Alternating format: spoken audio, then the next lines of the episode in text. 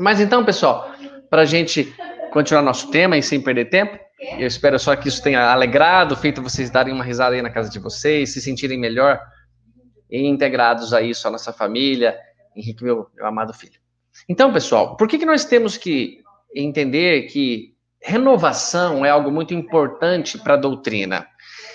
Porque é o fundamento principal da nossa encarnação, é o objetivo, o fundamento, o propósito de estarmos aqui encarnados é melhorarmos. E a melhora consiste numa renovação, porque não é simplesmente aprender algo e esse algo já é o que foi conquistado, aprendido na sua sublimidade. Não, temos que renovar aprendizados, renovar a preparar um alimento, renovar a, ao modo como atendemos um paciente, renovar o modo como aprendemos uma lição, como ensinamos uma tabuada, renovar-nos sempre. E é claro, aprendendo coisas novas também. Mas a renovação seria a destruição do velho, do velho costume, da velha prática, da cristalização, eu não digo em si só do erro, mas da cristalização de um comportamento que pode não estar tá tão certo, tão correto, tá bom? Então, pessoal, é, atentemos para esse texto que chama-nos a atenção, é um texto de Emmanuel, que eu quero que vocês escutem com muito carinho. Emmanuel, no, no livro Pão Nosso, ele escreve com muita inspiração um texto chamado Renovação Necessária. E também há no Evangelho segundo o Espiritismo uma frase que dá até para nós colocarmos inicialmente, sem que eu precise localizar lá, mas Fernelon diz para a gente o seguinte: a grande proposta, a grande transformação do Espiritismo, ou sua revolução, é de ordem moral. O que Fernelon quer dizer em dizer que a grande proposta da doutrina espírita é a sua transformação moral? Moral seria o comportamento de uma ética. Se eu digo que uma pessoa tem moral, ela tem um comportamento condizente com o que é correto, com o que é bom. E esse comportamento é um hábito corriqueiro de repetir todos os dias, de não ter um dia sim, um dia não, uma prática boa. É estar determinado, mesmo que isso seja contra as evidências da sociedade ou forças da sociedade, nós nos mantermos firmes, fiéis nesse comportamento, nessa proposta. Então, a, a transformação moral é o nosso comportamento melhorar. Se eu digo para vocês, o que é a diferença entre ética e moral? Ética seria a teoria, a moral, o comportamento dessa teoria. Então, eu posso ter uma ética e comportamentalmente não fazer aquilo. Então eu sei que, na verdade, eu não deveria me comportar daquele modo, mas por alguma outra coisa que não é a minha força de vontade, eu me entrego àquele erro. Então, tentemos entender nesse texto do Emmanuel que ele está baseado nessa proposta moral de transformação, nessa melhoria que cabe a cada um de nós. E eu pergunto para vocês, quem aqui já não deixou separada a roupa branca para virar o ano de roupa branca? Quem não deixou uma camisa amarela ou uma roupa íntima de uma certa cor para representar aquilo que você quer que aconteça no ano de 2021? E isso você já vem fazendo há muito tempo, como eu também, como todo o pensamento cristão aqui, talvez, na virada do ano. Oi. Tá fazendo água ali? Tá. Não no banheiro. Aonde? Ali, perto da porta. Ah, deve ter entrado com essa chuva. Papai vai beijar depois. Ah, então tá entrando água mesmo. Papai tem que ver depois. Papai não pode parar agora, tá bom? Tá entrando água aqui em casa. Tá chovendo forte demais aqui. Quem estiver em Bauru, ou pelas redondezas, ou como diz no Chaves, pelas quadradezas, pode perceber que tá dando uns trovões e chovendo muito forte. Então, pessoal, atentemos para isso, tá bom? Que é importante você passar de branco, é importante você passar da cor que você quiser, pela festa em si mas que isso não vai mudar. Se você passar de vermelho, não significa que você vai conseguir ter um amor que está procurando. Se você passar de amarelo, não vai ter o dinheiro que você está procurando, não por ter passado. Mas às vezes funciona, porque você está procurando um amor, está apaixonado, ou quer se apaixonar, e você vai de vermelho ou de rosa, sei lá que cor que é ideal para isso. A pessoa vendo você daquele modo pode se atrair, opa, aquele cara está dando um cartão de visita aí, um cartão, um sinal verde, eu vou me aproximar e nisso ajudar. Mas se você não for um homem bom, uma mulher boa, um amigo, uma amiga do companheiro ou companheira que você eleger e que também foi eleito por ela, você não percebe, mas não dura. Você não consegue se sustentar, tá bom? Então, as práticas são íntimas, o comportamento tem que mudar. e não em si práticas somente exteriores que não levam a nada, a não ser é uma escolha que não vai ajudar muito. Então, olha só o texto de Emmanuel, para a gente não passar muito. Ó. Quando, e ele vai se apoiar numa frase de Paulo, que é que, ó, não extingais o espírito, diz Paulo, é, a carta aos Tessalonicenses, tá? Não extingais o espírito. E extinguir-se, assim, como assim? Não acabe com o espírito, não mate o espírito, não destrua, mas como que eu vou fazer isso? Isso não é possível ser feito. Então, olha que legal. Quando o apóstolo dos gentios, ou seja, o apóstolo Paulo, escreveu esta exortação, não desejava dizer que o espírito pode ser destruído. É claro, no livro dos Espíritos há uma frase que diz: Não há lâmina que corte ou fogo que destrua o espírito. Então, o espírito não pode ser destruído. E não podemos acusar o Emmanuel de estar sendo errado, ou Paulo, melhor ainda, de estar equivocando nesse texto.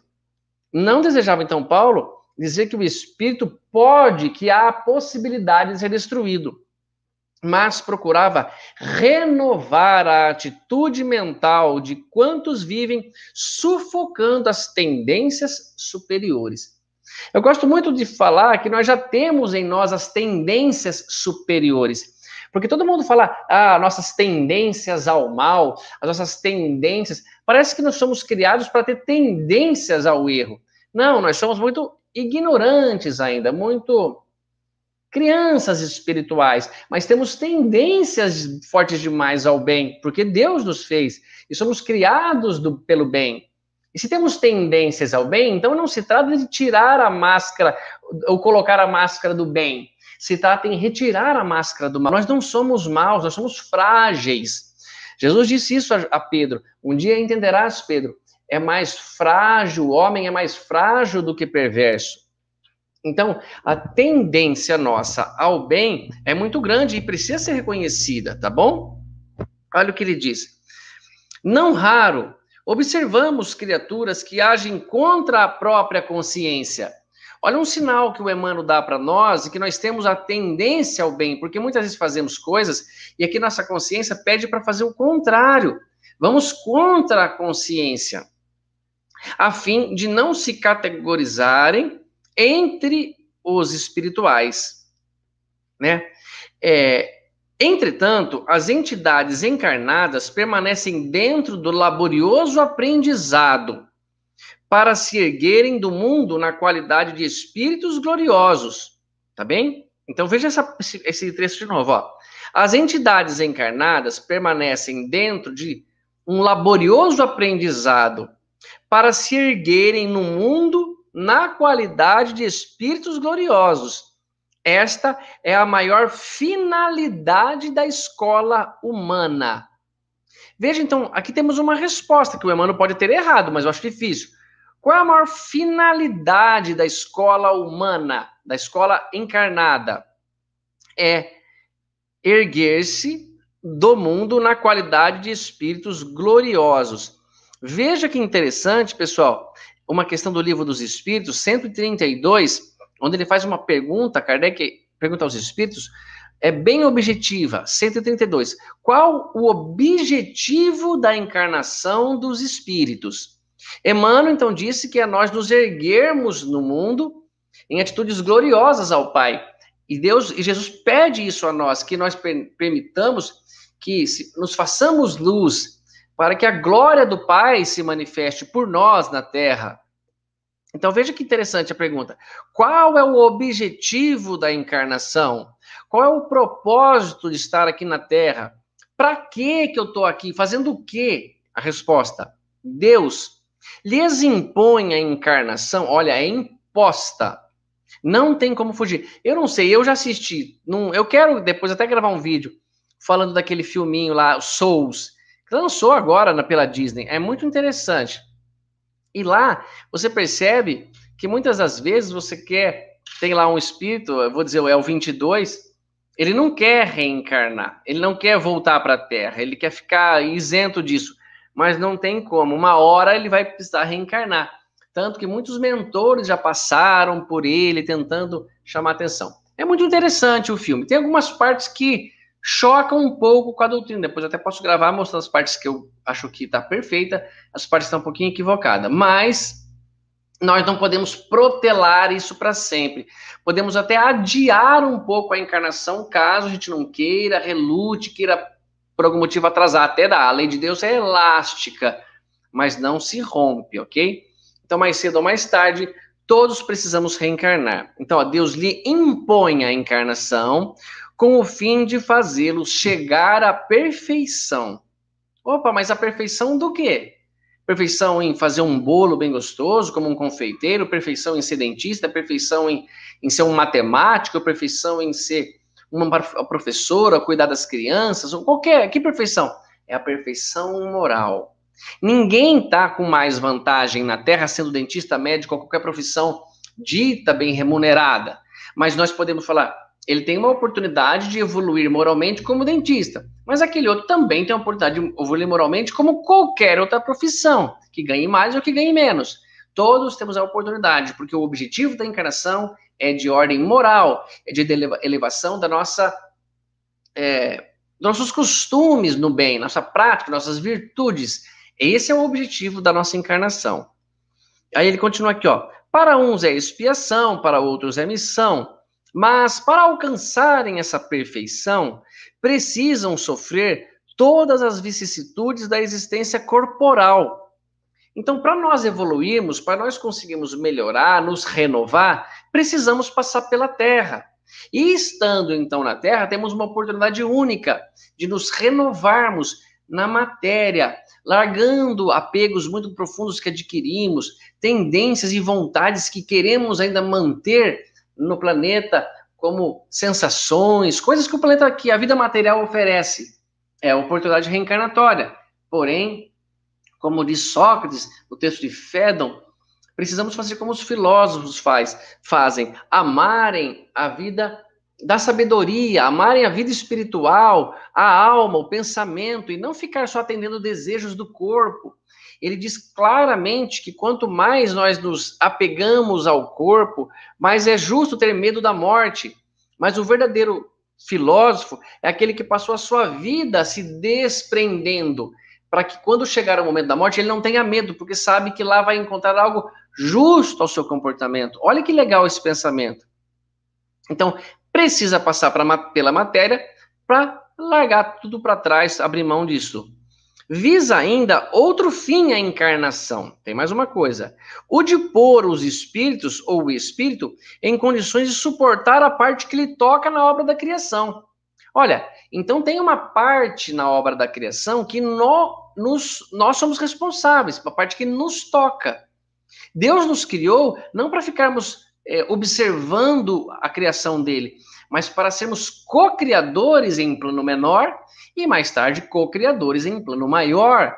Trabalhar na obra de Deus e trabalhar como seria na nossa renovação. Porque nós nos melhorando, vamos melhorar todo o planeta. Não tem como nós nos melhorarmos como dentistas e não sermos melhores nas restaurações, melhores na cirurgia, no trabalho ortodôntico que fazemos. Senão, não poderemos catalogar que alguém melhorou. Nós não podemos nos é, considerar melhores confeiteiros e o nosso bolo continuar com o mesmo gosto, o nosso bolo continuar com as mesmas propriedades. Não.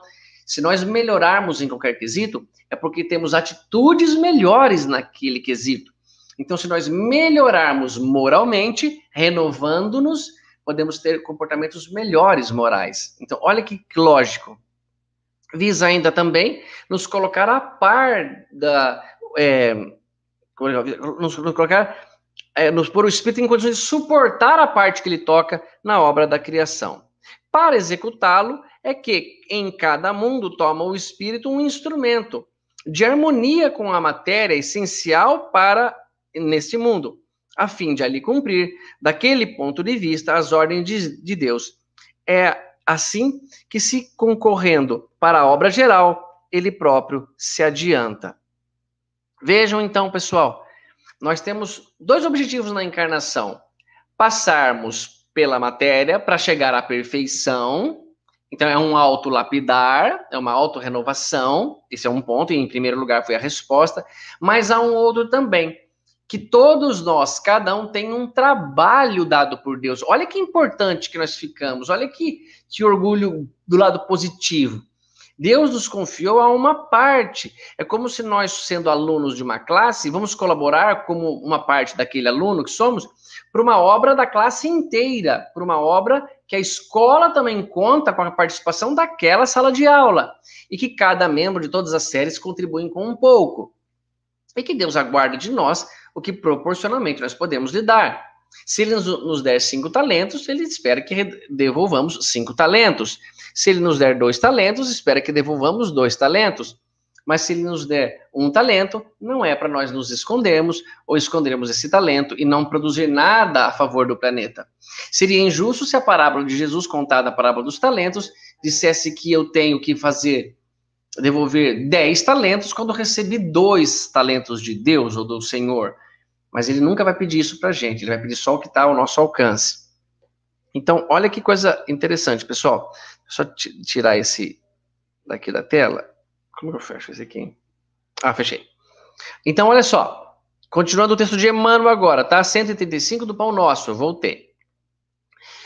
Uh, esta é a maior finalidade da escola humana, tá bom? Ele já fala que é vencer o, os problemas, melhorar e sermos espíritos gloriosos. Os homens, nós todos, portanto, contudo, demoram-se largamente à distância da grande verdade. Nós demoramos muitas encarnações à distância dessa verdade, de nos melhorarmos e melhorarmos nossas atitudes.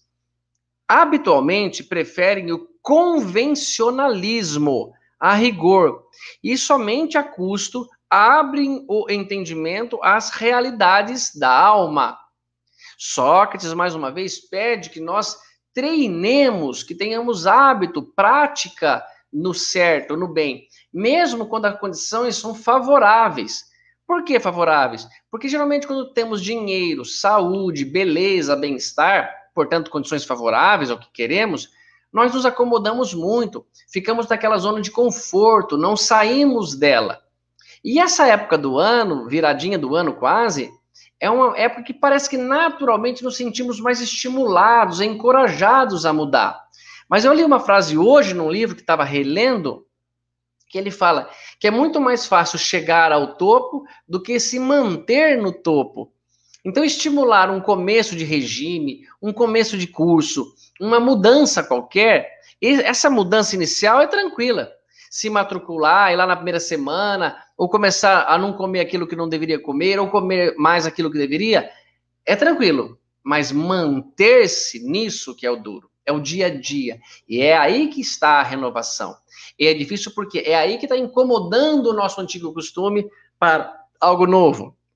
Se eu tenho um hábito, por exemplo, de fazer algo que quero mudar, se eu colocar na minha cabeça que nos primeiros três dias, cinco dias, ou primeira semana eu vou mudar ali, eu começo, até parece que fica mais possível. Mas depois que tudo fica ao normal, que volta a preocupação, o dia a dia, o cansaço, a vontade de desestressar, a gente encontra argumentos para fazer a prática antiga. Aí que é o difícil. Por isso que se manter no topo é difícil, muito mais do que chegar lá. Porque para chegar lá foi quase que um impulso e depois se manter lá é muito mais difícil, tá bom? Então, habitualmente prefere o convencionalismo e somente a custo abrem o entendimento às realidades da alma. A custo porque aquilo, poxa, deu, demos tanta chance para os espíritos, né? Os espíritos nos deram tanta chance de melhoria e nós não querendo melhorar, teve que passar por situações tão difíceis, porque foi tão custoso para nós uma pequena mudança. Estamos é, acostumados ao convencionalismo. É, os costumes, que ah, somente a custo, abrem o entendimento às realidades da alma. Os costumes, efetivamente, são elementos poderosos e determinantes na evolução, todavia, apenas quando inspirados por princípios de ordem superior. Então, ele diz que o costume é uma coisa muito boa para nós, mas ela somente deve ser cristalizada quando ela for de algo elevado e que nos conduz ao Senhor. Vocês já devem ter ouvido falar, se é que tem gente aqui que mora perto, eu sei que alguns moram em Portugal e moram aí perto da Espanha. Eu já ouvi argumentarem que a prática da tourada, onde eu não sei se tem alguém que, que alguém que torce pro toureiro, se alguém aqui torcer pro toureiro, pode se manifestar, mas acho que vai, você vai ser o único. Eu torço pro touro Por quê? Porque me incomoda, mas se eu pudesse que aquela prática não existisse mais, seria a quebra de um costume. E os espanhóis, talvez mais tradicionais, ou que gostem daquela prática, eles defendem a torada dizendo que é uma tradição, é um costume do povo espanhol, que aquilo é milenar, ou que aquilo... e aí faz com que a gente então aceite. Mas veja a frase de Emmanuel: os costumes, efetivamente, são elementos poderosos e determinantes na evolução. Todavia, apenas quando inspirados por princípios de ordem superior. E se a gente tiver realmente no coração pensando, isso é um princípio de ordem superior, a gente vai chegar à resposta. Mas por algum interesse financeiro, do turismo, sei lá o quê, se coloca isso. Ah, mas é uma tradição, é uma prática muito antiga que nós não podemos mudar a tradição. Então Emmanuel fala: não, mas aquelas que não forem inspiradas por princípios de ordem superior não devem ser mantidas. Eu dei um exemplo aqui. Mas vejamos em nós os costumes que nós temos e que não são de ordem superior. As tendências de fazer fofoca, a tendência de aceitar só quando é de acordo com o teu ponto de vista, jogar duro com certos comportamentos religiosos que você não concorda e você está numa posição favorável para dificultar o namoro da filha ou do filho ou qualquer coisa assim. Isso não é bom se não tiver um princípio de ordem superior. Continuando, é necessário, portanto, não asfixiarmos, olha que legal, os germes da vida edificante que nascem todos os dias no coração. Então, nós temos germes, germes santificantes, ou germes que são de uma vida edificante, ou, ver, ou germes que não podem ser asfixiados. Esses germes, pessoal, podemos até entender que é o, os ensinos de Jesus.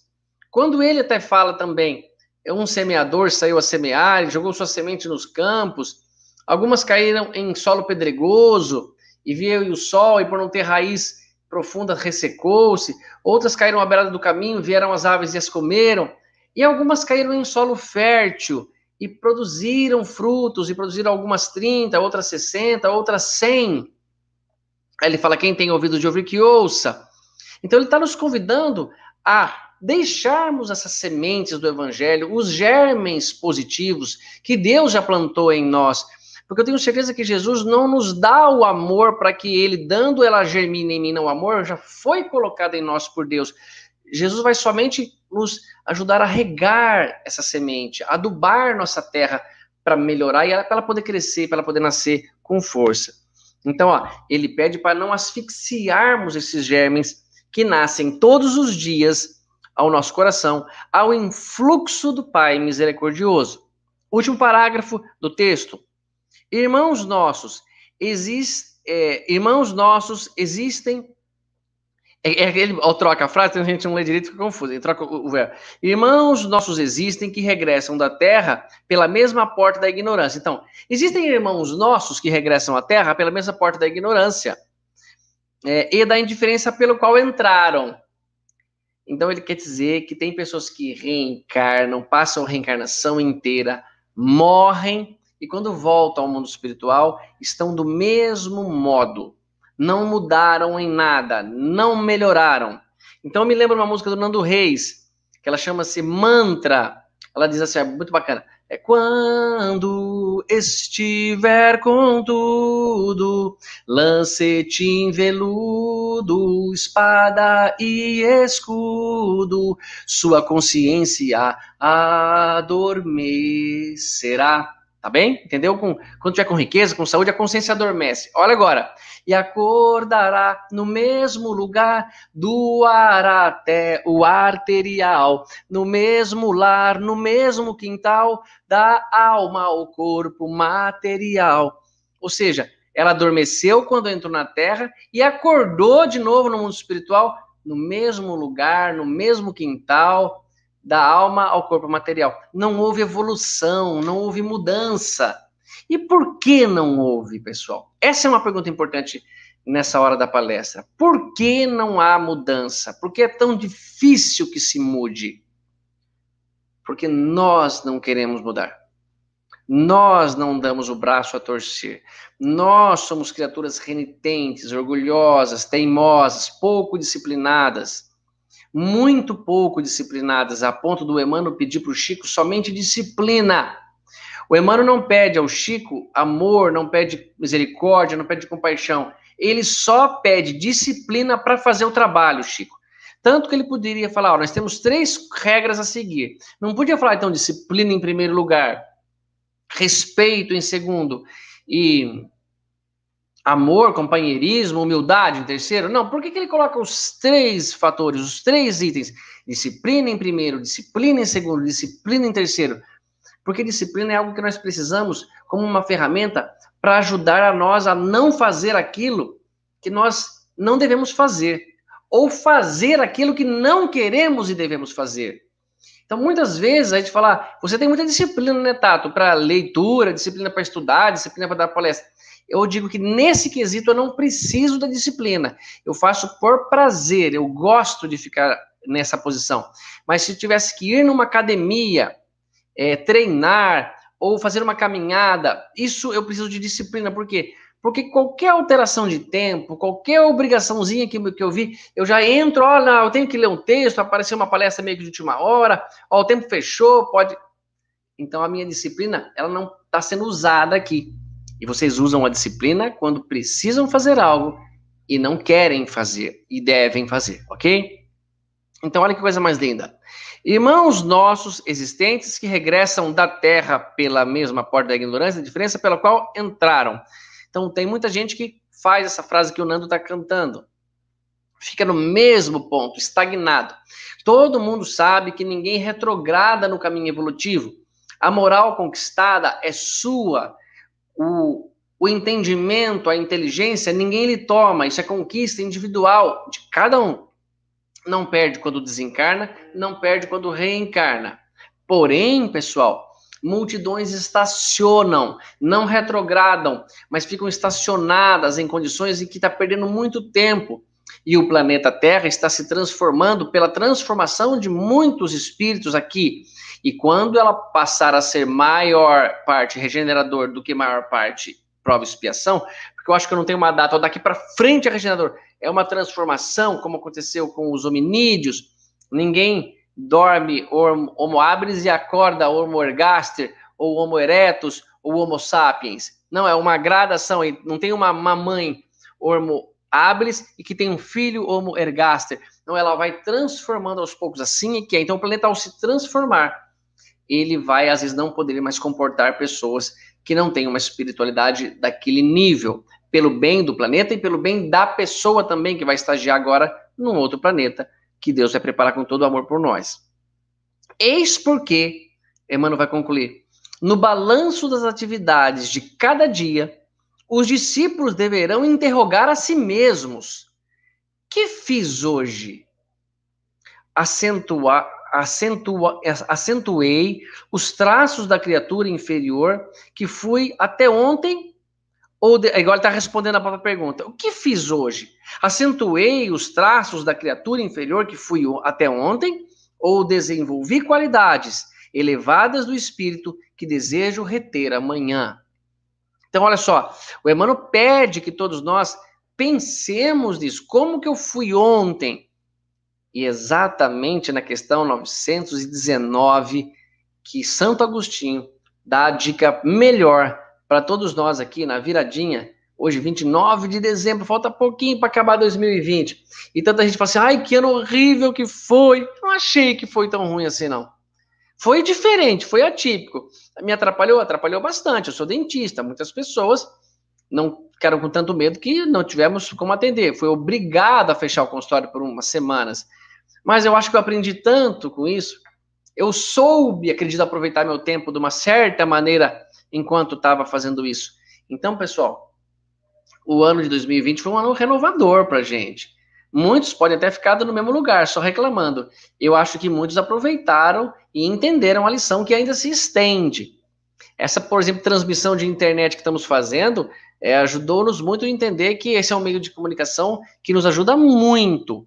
E sempre, há mais de cinco anos que eu faço transmissão ao vivo. Eu não sei não se eu posso não afirmar que eu fui o primeiro palestrante a fazer palestras ao vivo, há mais de cinco anos atrás. E não é gravar e pôr no YouTube, não, é transmitir lives. Né? Eu não chamava de live, a gente chamava de transmissão ao vivo. Mas então, pessoal, o que eu quero dizer? Você pode não ter aproveitado nada, se você acha que não, se você quiser enxergar o mundo assim, você que sabe.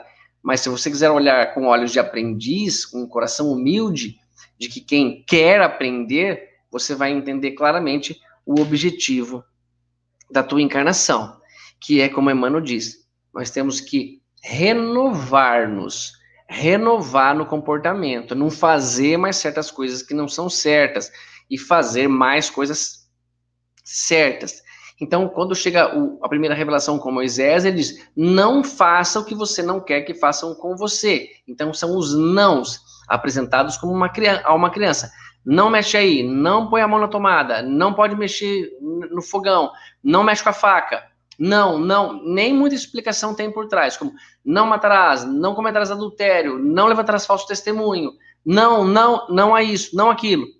Mas então vem Jesus na segunda revelação e diz: sim, faça o que você gostaria que fizessem com você. Não é só não fazer nada, mas sim fazer alguma coisa. É sair dessa parte da preguiça, essa parte da lentidão de comportamento, essa parte difícil nossa, e ser mais útil a nós mesmos, mais útil à sociedade, nos melhorando sempre, tá bom? E todos temos muita força para isso. Olha só na questão 909. Poderia sempre o homem, pelos seus esforços, ou seja, sem a ajuda de Deus, sem a ajuda dos bons espíritos. E é duro falar que, que eu estou totalmente sem a ajuda de Deus. Eu acho que eu não, nunca posso afirmar isso. Mas Kardec aqui tenta didaticamente isolar a pergunta. É possível, sem ajuda de ninguém, vamos considerar que ninguém ajudasse, mas o próprio homem, pelos seus esforços, vencer as suas más inclinações? Será que vocês conseguiriam, no ano 2020, junto comigo, melhorar tendências ruins que nós temos? Vamos ver a resposta. Sim, e frequentemente fazendo esforços muito insignificantes. O que lhe falta é a vontade. Nossa Senhora, pessoal. Ele podia ter parado por aqui, mas ele não parou. Ele coloca uma interjeição A, AH, ponto de exclamação. Quão poucos dentre vós fazem algum esforço?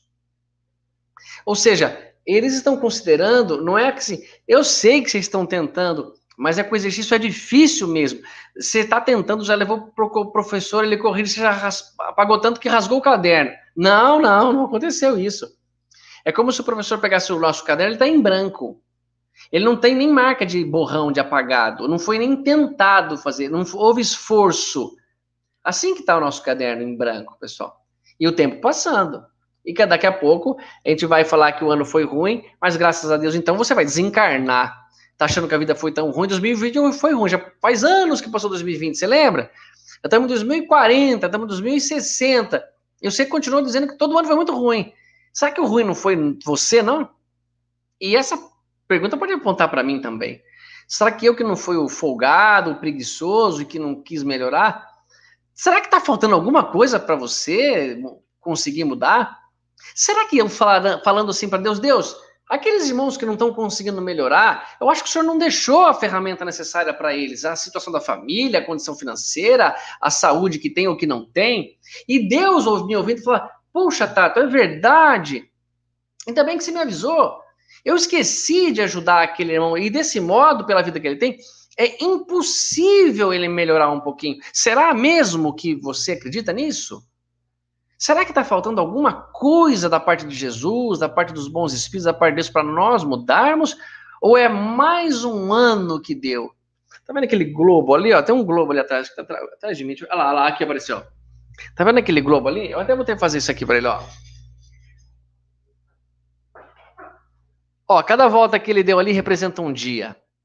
Cada volta que ele dá em torno do Sol representa um ano. Quantas voltas são necessárias, será? Quantas voltas em torno de si mesma ou quantas voltas a Terra vai dar em torno do Sol para você mudar um pouquinho? E será que era 40 anos que você tinha que gastar para conseguir mudar esse pouquinho? Ou sei que foi muito devagar? Pessoal, e você aqui, eu falo, a, a, a, minha voz bate aqui na tela do computador, ela volta para mim, nem precisa ouvir, ela vem direto, o som faz aqui, não, joga uma pedra na, na, no lago parado, ele vem direto, o, meu, o, o, ouvido que eu ouvi primeiro essa pergunta é o meu. Então não precisa ficar é, achando que eu estou acusando. Não, não, serve para mim essa pergunta. Eu tenho a resposta: nada está faltando, só a nossa boa vontade. E quando ele diz aqui, ó, o que falta é a vontade, ele está dizendo, desejo até você pode ter.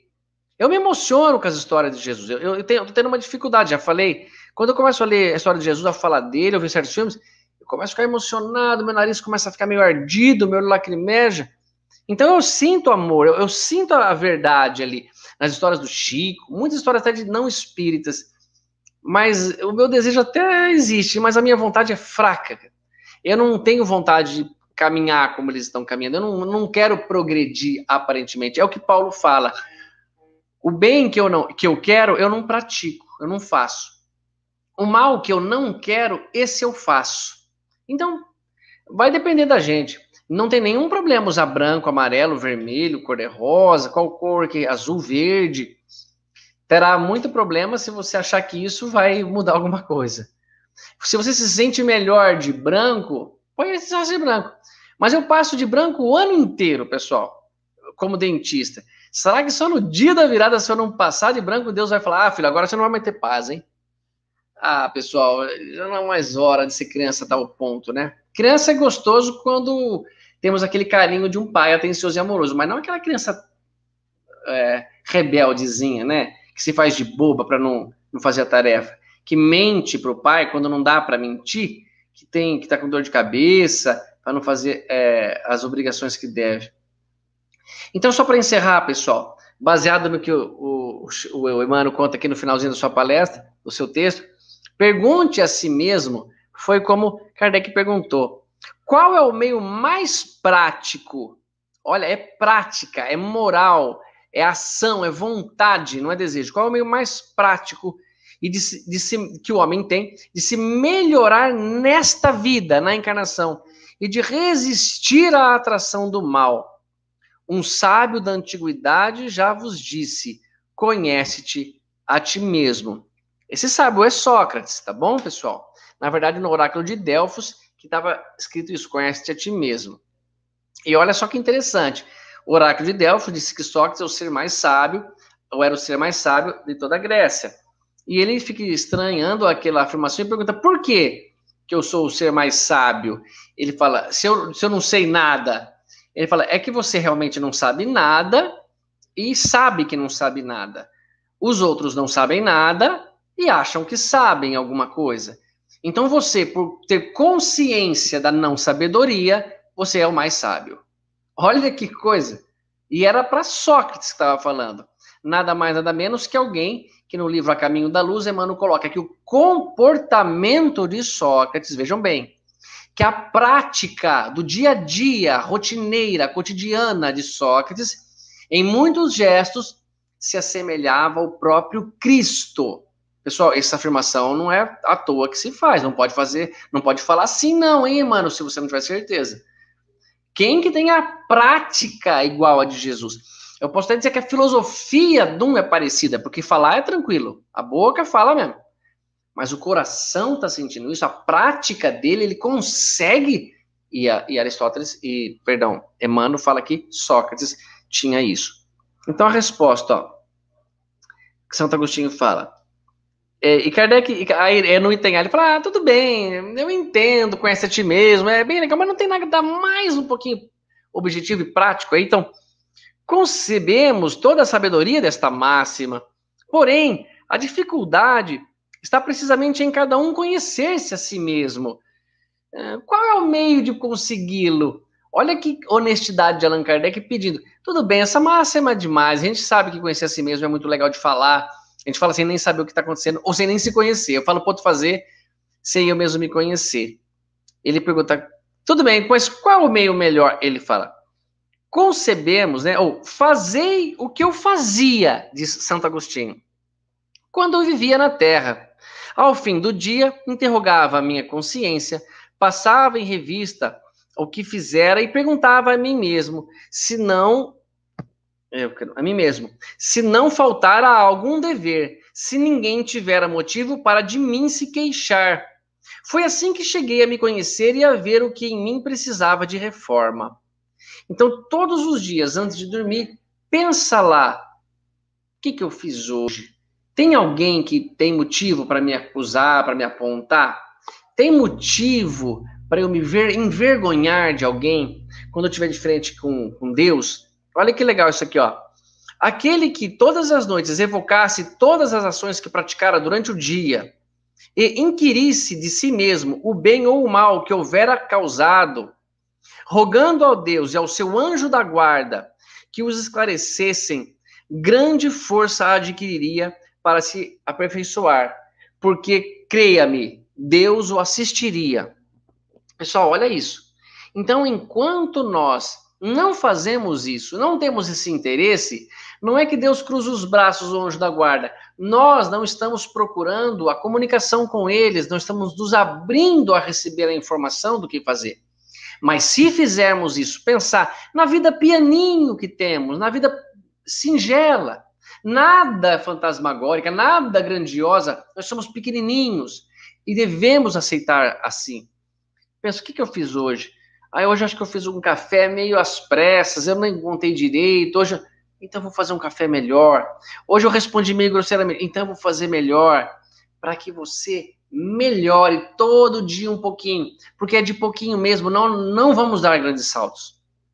Olha só, dirige, pois, a vós mesmos a perguntas, interrogai-vos sobre o que tendes feito e com que objetivo procedeste em tal ou tal circunstância. Ou seja, por que você está fazendo isso? Por que você age assim? Você não tem um interesse por trás, um interesse feio, um interesse que você nem conta qual é o verdadeiro interesse, você conta o que é outro interesse. Você fala, ah, eu venho aqui porque te amo, eu faço isso por você, quando na verdade não é verdade.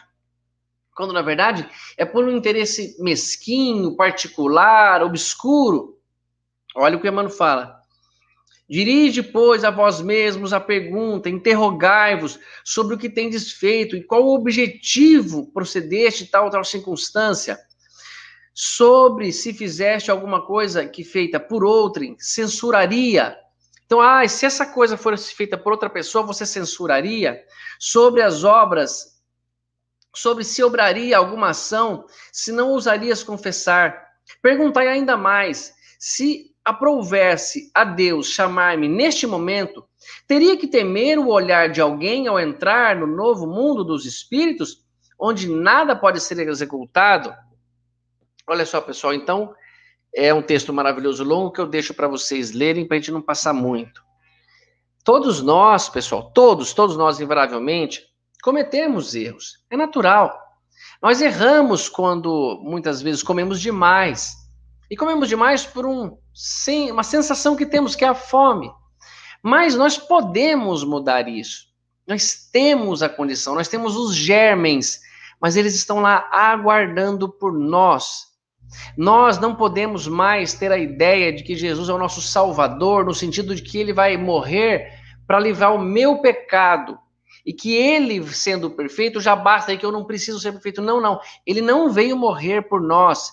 Ele não veio dar o sangue dele por uma vida melhor. Ele veio nos ensinar a nós a darmos o nosso sangue por uma vida melhor. Mas e o sangue de Jesus derramado? E a frase sangue de Jesus tem poder.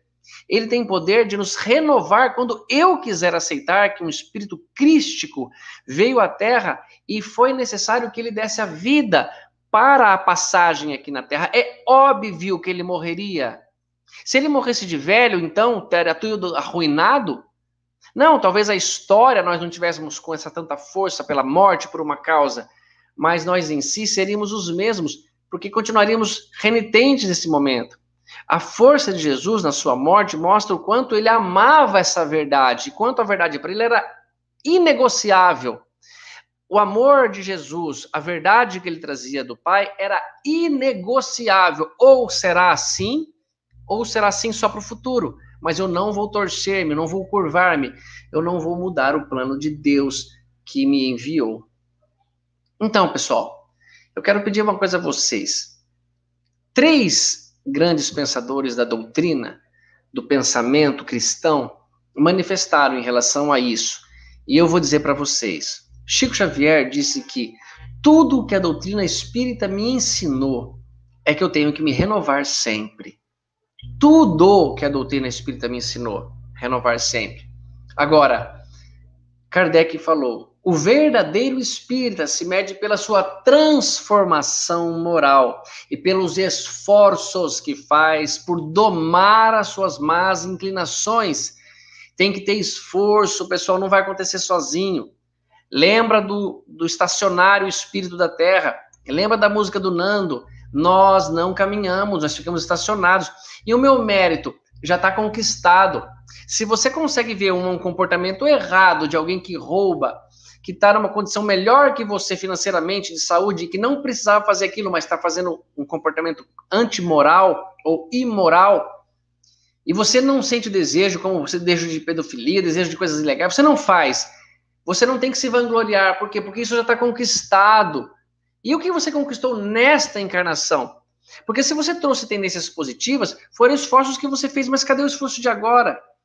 Aí fala, mas então eu fui esforçado no passado? É, pode ter sido, mas se não é agora, raramente foi. E aprendeu ao longo de milênios uma coisa que podia ter aprendido talvez numa encarnação bem mais simples. E, no entanto, nos esforçamos por ficar no erro, por ficar na oportunidade, por ficar num comportamento equivocado. E aqui vai a frase do maior. Quem vocês acham que é esse maior? Eu vou dar uma dica. Ele estava carregando uma cruz e caiu pela terceira vez. E nessa terceira queda, sua mãe, que chamava Maria, correu até ele e ele falou uma coisa muito importante para ela. Reflitam um pouquinho. Vocês estão no corredor da morte para ser eletrocutado numa cadeira, para receber a cicuta, para ser crucificado. E você encontra com a sua mãe o ser que mais demonstrou amor e dedicação a você em toda a sua vida. E você tem direito de ficar ali 20 segundos com ela, 10, 15, alguns segundos para falar alguma coisa. O que, que vocês falariam? Tem que ser uma coisa bem importante, não tem? Uma despedida, um pensamento. Pois esse senhor, que vocês já devem saber quem é, que estava carregando a cruz e caiu pela terceira vez, que tinha uma mãe chamada Maria, e que foi crucificado dois mil anos atrás, ele falou nessa circunstância o seguinte para a mãe dele: Mãe, Veja, eu renovo todas as coisas. Jesus disse que renova todas as coisas. E eu imagino que essa frase dele estava ligada ao fato, ao momento da crucificação, à morte.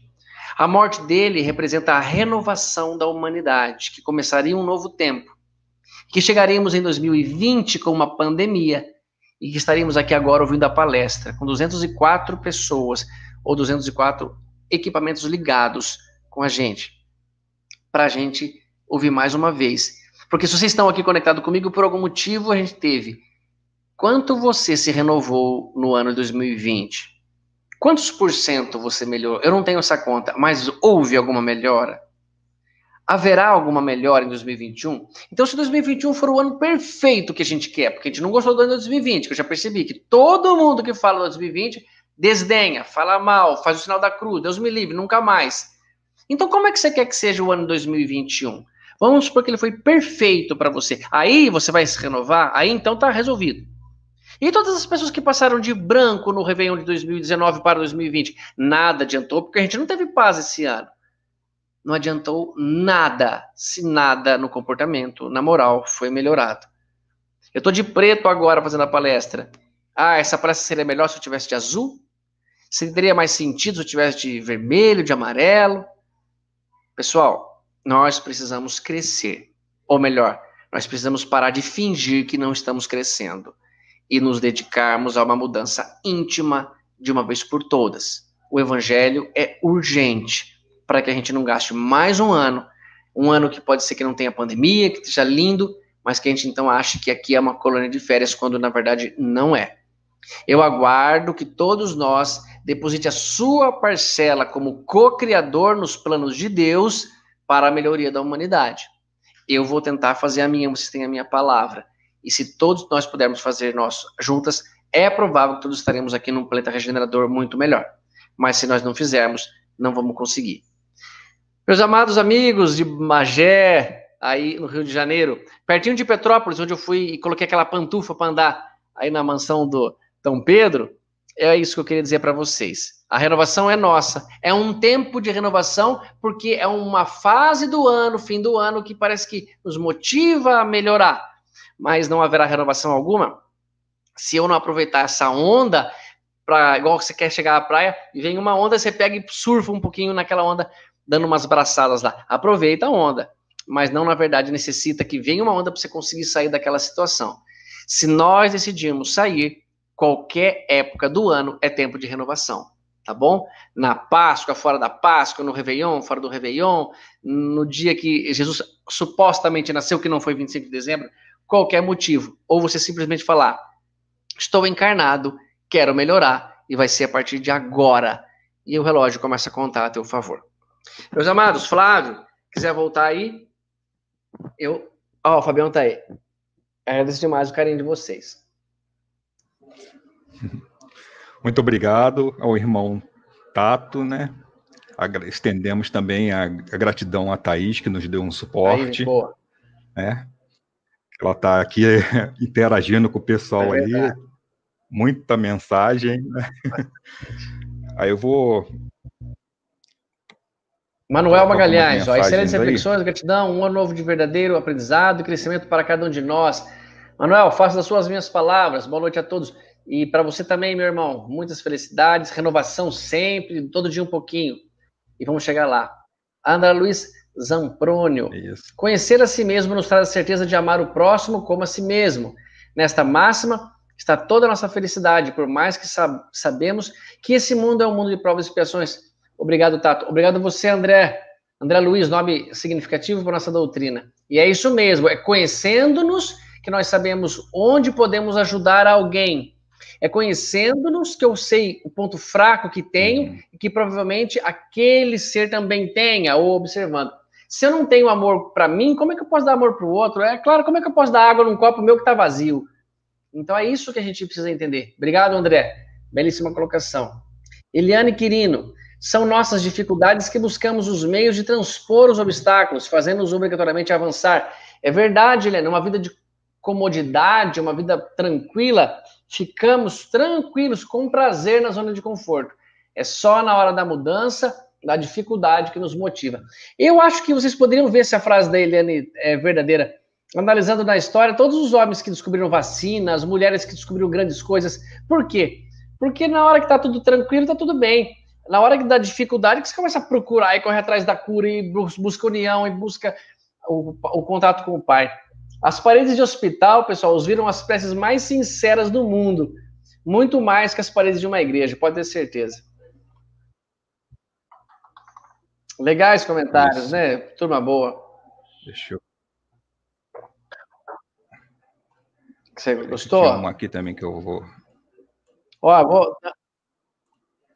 O pessoal concordando, né, com a que o ano, o ano foi de muito aprendizado, né? Só que foi muito lá em cima, claro, não vai dar para pegar. Claro. O pessoal concordou que realmente o ano, o ano, apesar de, é de das dificuldades, né?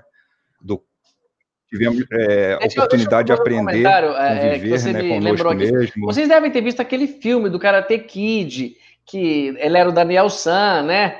O Daniel, mas não essa série agora, o Karate Kid da raizona, lá, lá atrás. Aqui, ele começou a pintar cerca do seu Miyagi, aí ele começou a fazer algumas coisas, e aparentemente ele não estava aprendendo karatê, que era o que ele reivindicava. Ah, mas eu não estou aprendendo isso. E aí, num dia, quando ele chutou o pau da barraca, ele falou: Ah, não aguento mais, é só trabalho, é só ficar lixando assoalho. É...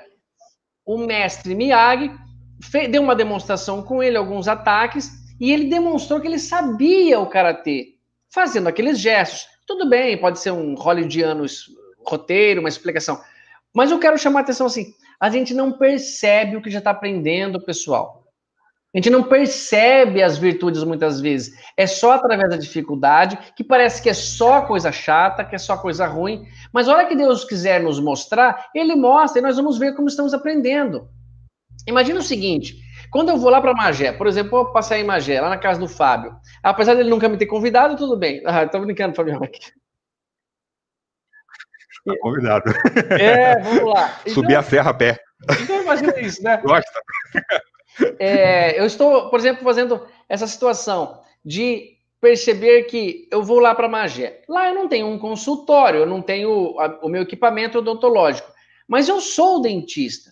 Aí o Fábio me leva para conhecer a casa em Petrópolis de Dom Pedro. Eu vou lá. O conhecimento está em mim da odontologia, mas eu não estou manipulando ela agora. Então eu posso até pensar, eu acho que eu esqueci tudo. Hum. Não. A hora que você começar a lidar com, com a coisa, volta o conhecimento, ele aflora em você. Entenda que nós trazemos conhecimentos milenares e que eles estão aqui em germes guardadinho. Portanto, uma pessoa quando vai estudar um instrumento, vai estudar um idioma, muitas vezes ela se destaca muito mais do que outra. Por quê? Porque está nela. Então, o conhecimento dado por 2020 com a pandemia está ficando em nós. Não se preocupem, nós vamos usar ele numa hora. Não está sendo jogado fora. A menos que você só tenha reclamado, não tenha tentado melhorar em nada. Porque eles falam, Fabião, no Evangelho segundo o Espiritismo, no Livro dos Espíritos, passar sem murmurar. Se chega 2020 e eu luto para melhorar, para me proteger da minha saúde, para trabalhar dentro das normas possíveis, para também não alucinar e fechar todo mundo e não deixar pessoas sobreviverem com o trabalho que tem, dentro de um equilíbrio. Mas passar tem, querendo a busca, beleza, aprendi muito. Mas se eu fico, pô, que coisa louca, é a regeneração, ou Deus quer punir, Deus ficou bravo, que coisa impossível não aprendeu nada, não melhora. Ele falou: a maneira de equivocar-se na encarnação é. é. murmurar contra, mas também não pode ser radical para o outro lado. Ah, então já que não pode murmurar, eu vou aceitar aqui quietinho essa dor no estômago que está me dando, ou essa goteira que o Rick avisou que está entrando pelo buraco da, da, lâmpada lá, vou ver o que, que é isso. O que, que eu tenho que fazer? Chamar um eletricista, ver se eu conserto, se eu pôr uma, um balde por baixo e não reclamar. É buscar a solução. Entendemos, pessoal? Assim que ensina a doutrina. Agora, se não quiser, tem várias outras religiões aqui que a gente pode mudar. Ah, é aquela frase, né? Mudar o que eu posso mudar e aceitar o que eu não posso claro. mudar e ter o discernimento, né? De saber Isso o que mesmo. eu posso sem e dúvida, o que eu tenho que aceitar. E, e como você estava falando, né? A nossa, nós como para sermos espíritos evoluídos, nós teremos que aprender todas as ciências, né, todas as, as virtudes. Então, por isso que são adormecidas certas áreas que nós temos facilidade, porque senão a gente vai de é novo para elas, né? Então, é adormecido para que a gente possa ter uma, uma outra área, aprender. Né? Claro. Né? Porque só depois que a gente tiver o, o aprendizado, né? Excelente, excelente comentário. Porque senão, nós... Todos os bons pianistas, por exemplo, sempre viriam, viriam, viriam, e só ficariam é. se dedicando a ser pianista? Não, ele tem que ser pedreiro também, tem que ser arquiteto, tem que ser historiador, tem que ser filósofo, tem que. Ou pelo menos estar condicionado e estimulado a viver naquela situação. Eu já percebi isso que você comentou, Fábio, em mim. Muitas vezes eu me esforcei muito para conseguir alguma coisa, mas parecia que estava forças contrárias e outras que eu não fazia nada, mas eram tão favoráveis para que desse certo. E eu permitia, então, que aquela maré positiva me levasse, desde que fosse algo edificante, algo bom. Ah, que gostoso ficar aqui com você, querido, mas estou à disposição. Então, né? então é, agradecemos, né? Desejamos a todos os irmãos né, feliz ano novo, ao Tato, né? É verdade. Fala um pouquinho rapidamente, né, da, da casa que você frequenta, claro. né? Que é nosso conhecido irmão Richard. É verdade. Agora está tudo muito parado, né? Infelizmente, mas uhum. o, graças a Deus eu tive a oportunidade de conviver com o Richard Simonetti, aquele grande escritor espírita, por ele ser de Bauru, e por mesmo eu, antes de entrar para a doutrina espírita, ou me converter espírita, o Richard sendo cliente do meu pai, como paciente, meu pai é dentista também, eu comecei, através das indagações que fazia aos pastores, comecei a conversar com o Richard. E aí eu pude perceber, Fábio, e todos que nos escutam, quanto é lúcido o pensamento espírita, quanto que o Richard me provou a clareza, me provou o bom senso, o amor por trás. E ele trabalhava no Centro Espírita Amor e Caridade, em Bauru, um grande centro espírita, mas que está por enquanto fechado. Mas graças a Deus há grandes outros centros espíritas aqui em Bauru, onde também presto assistência o Chico Xavier é um dos grandes centros, eu acho que está crescendo mais do que pelas inovações das ideias, do que o próprio é, SEAC. O Centro Espírita Irmã Catarina também faz muitas atividades. Mas qualquer lugar que você esteja com o coração aberto, meu irmão, na igreja, no budismo, no hinduísmo, você vai encontrar oportunidade de crescimento, porque a mensagem é dada por várias vertentes, por várias bocas, sem dúvida. Então tá, então vamos finalizando, né? Agradecemos mais uma vez ao Tato, né? A Thaís, um abraço, a todos os irmãos, né? Como a gente estava falando, em nome do, da família Cultivadores do Evangelho, desejamos feliz ano novo, né? Que possamos é é, ter esperança, né? Esperança que, que nós sabemos, né? Que a Terra não está à deriva. Não, tem um timoneiro. Oh, você tem. Jesus. Jesus está, está lá. Né? E nós somos aqueles, né? Discípulos desesperados com a tempestade Nossa. que acorda Jesus toda hora. Nossa, bem comentado, Fábio. Isso, então ele, Jesus aplaca, né? É, porque tem. tempestade. Então, que legal, pessoal. Olha só, em nome de todos aqui, Fábio, e como você é um camarada, Quero agradecer a todos que estiveram comigo, com a gente nessa página. Ó, a Gabriela Damasceno, a Gabi Damasceno, minha colega, apareceu o nome dela aqui bem na hora, gratiluz. Beijão, Gabi, beijão para você. João Dias Machado, ó, tudo gente finíssima, a Tereza Helena, viu? É, Sêmia Catibe, beijão para todos vocês. Áurea Marques, Elaine Maria, claro também, aquelas meninas que estão, a Marta Cristina, que sempre tá, a Isis, é, nossa, Marília Ortigosa, todos, todos vocês, viu, pessoal? Uma que mandou uma. Ela tá lá nos Estados Unidos, mandou uma lembrança para mim, para Thaís Pedgar, para o Maurinho. Nossa, Alice, Alice Narayana. Eu, eu tenho tanta gratidão pela, por essas pessoas estarem conectadas com a gente pelo nome de Jesus, pelo Evangelho. Quem agradeço a todos que estão conectados. E como é pedido da casa, norma espírita, vamos finalizar com uma prece. Eu vou fazer aqui a prece e aí uh, nós encerramos, tá bom? Agradecidos a todos. Acho que essa é a última palestra antes do ano novo. Então, que ano que vem estejamos juntos, se Deus quiser, e um pouquinho mais renovados, hein? Senhor Jesus, mestre de amor infinito, mais um ano acabando, mestre, olha só. E o que representa isso se não só mais uma volta que a Terra deu em torno do Sol? E eu, quando embarquei nesse carrossel chamado Terra, já dei 44 voltas nela, meu mestre. Olha que coisa boa, 44 voltas. E imagino que precisaria ainda de tantas voltas para chegar perto de onde o Senhor está. Tantas e tantas voltas, talvez não só no planeta Terra, porque ele nem existirá mais, pelas voltas que eu necessito. Vou precisar embarcar em outros carrosséis e farei isso com todo amor, assim que isso determinar. Mas que cada irmão meu que também está junto comigo, dando voltas e mais voltas em torno do Sol e em torno de si mesmo, possa fazer com que cada dia seja um dia de renovação. Que o tempo de renovação não seja somente em dezembro ou início de janeiro, não somente na virada de um ano para outro, porque na verdade isso é só mais uma volta e estamos no mesmo trajeto do universo, passando mais uma vez, como se crianças brincassem num carrossel. Mas se queremos ser mais maduros daqui para frente, Senhor Jesus, entendendo que todo dia é dia de renovação, em pequenos detalhes, em pequenos comportamentos que sabemos que somos capazes de vencer. E assim que vencermos esses menores, Deus vai preparando os maiores até que um dia não precisaremos mais nem embarcar em carrossel algum, porque não precisaremos mais da vida encarnada para aprender. Mas esse dia não é hoje. Nesse dia, ainda agradecemos a oportunidade de estarmos aqui reunidos, Senhor, em seu nome, para terminar esta palestra, onde foi se falado isso, a renovação, a reforma íntima, a mudança de cada um de nós. Então, meu mestre amado, Senhor Jesus, Peço também sua proteção para o ano que vai iniciar e para o meu anjo da guarda a sua companhia. Agradeço tudo que foi me ensinado, me passado neste ano e que possamos estar juntos e eu faça justiça e que eu faça por merecer sua companhia, sua inspiração e como cada anjo da guarda, cada espírito bom que assiste a cada um de nós aqui na terra, ainda tão pequenininhos, mas nunca desamparados. Obrigado, Maria, mãe amada, por receber nosso mestre amado em seu ventre dando a luz ao nosso Cristo. E obrigado, obviamente, ao Deus, nosso Pai e Criador, por criar a vida e nos dar de presente e por tornar possível todas essas coisas. Que assim seja.